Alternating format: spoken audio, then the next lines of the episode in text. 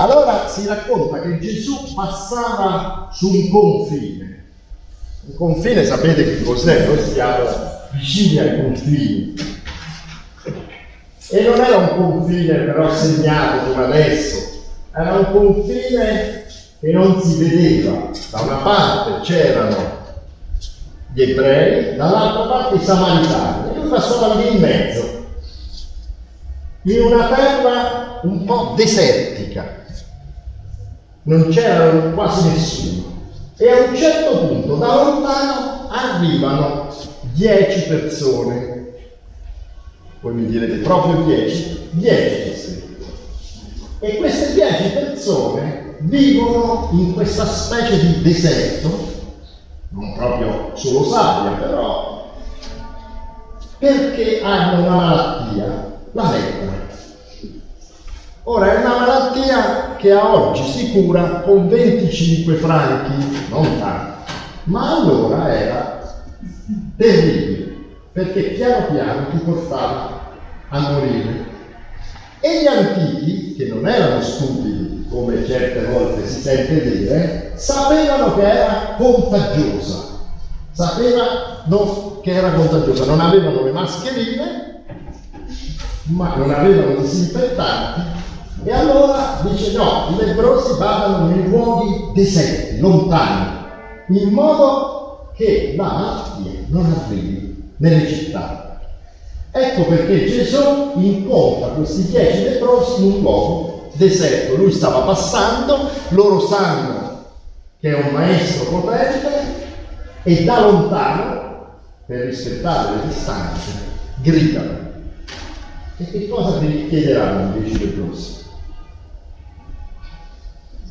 Che chiederanno a, Gesù? Che sono malati? Che possono chiedere? Vorremmo una coperta più calda, ma no.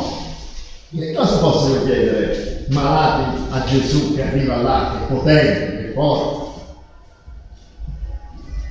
Ebbene, lo puoi dire, che siano guariti, no? È chiaro che gli passi questa malattia.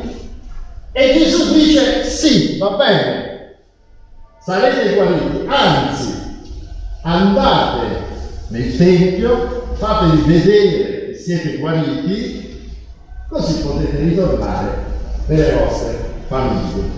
E quelli partono tutti contenti, anche se non sono ancora guariti, ma man mano che vanno avanti, la lepra che fa dei buchi, delle ferite sulla pelle, scompare. E sono tutti e dieci guariti. Ora la storia potrebbe finire qua, c'è un seguito qualcosa di particolare. Uno di questi, che guarda caso era un samaritano, non era un ebreo, era uno di quelli giudicati sempre un po' male, ritorna indietro da Gesù, ma non in silenzio, ma gridando. Gloria a Dio, alleluia, gloria a Dio, sono stato guarito e va da Gesù a ringraziarlo. E Gesù che dice? Che avreste detto voi? Perché è bello, perché Gesù certe volte dice le cose che potremmo dire anche noi. Ma gli altri nove, dove stanno? Solo uno loda Dio, solo uno è tornato per ringraziare il Signore e gli altri nove non sono anche loro guariti. Ecco, io ho immaginato un po' gli altri nove, anzi, immaginate sette, perché due fate voi loro. Perché questi che hanno magari pregato tanti anni, perché la lettera durava anche tempo, hanno pregato Dio di essere guariti, perché poi non ringraziano Dio? Allora io ho pensato, uno probabilmente ha detto, ma sono stato guarito eh, per caso, è successo. C'entra Gesù un po' è per caso. Un altro magari era appena visto che era guarito, era preoccupato per i suoi. Ha detto, ah, vado subito a casa, fammi vedere che sono guarito. Siamo a due. Un terzo Eh, pensa è andato dai sacerdoti, era diciamo una specie di ospedale, diciamo, no, di ufficiale sanitario che guardava se è guarito e magari visto che stava nel Tempio di Gerusalemme ha preso dei soldi perché lui erano tanti, ha fatto una buona offerta e ha detto sono a posto così, non devo ringraziare il Signore, ho pagato per la mia guarigione. Un altro sì, sì, è guarito, beh, però si aspettava di essere guarito prima. Eh, dice no, il Signore ci ha messo proprio tanto a guarirmi, sono, sono sei anni, sette anni che aspetto. E quindi lo ringrazio. E un altro magari ha pensato, è Gesù, per forza che mi guarisce. E un altro ancora ha detto, ma io sono stato sempre così bravo, dovevo essere guarito. Siamo arrivati a 6. Il settimo, secondo me, era particolare.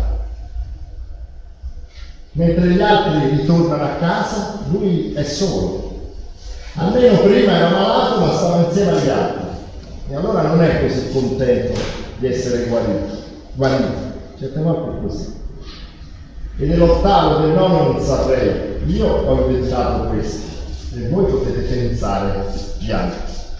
Però c'è una cosa che dobbiamo ricordare, che noi preghiamo il Signore e Lui interviene, che nella nostra vita ci sono cose belle, simpatiche, gioiose, e è il Signore che ce le dona. E allora noi, questo racconto ci insegna a imparare a ringraziare il Signore, ad avere gratitudine, si dice.